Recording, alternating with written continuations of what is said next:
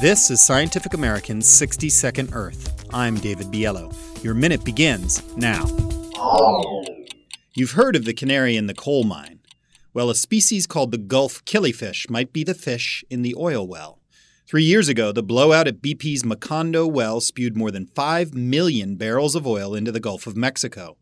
Despite attempts to recover it, much of that oil made it into sediments, and new tests show that such oiled sediments are bad for Gulf fish.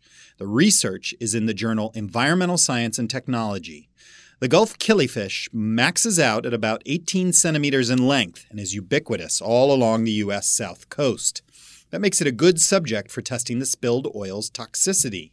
When a consortium of researchers ran those tests, they found multiple negative effects. The oiled sediments were associated with delayed hatching of embryos, smaller newborns, and heart defects. And fewer of the eggs hatched at all, even among those exposed to sediments collected a full year after the oil spill began.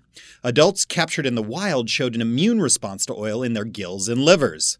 These effects might be found in everything from other fish to the famous Gulf shrimp and oysters.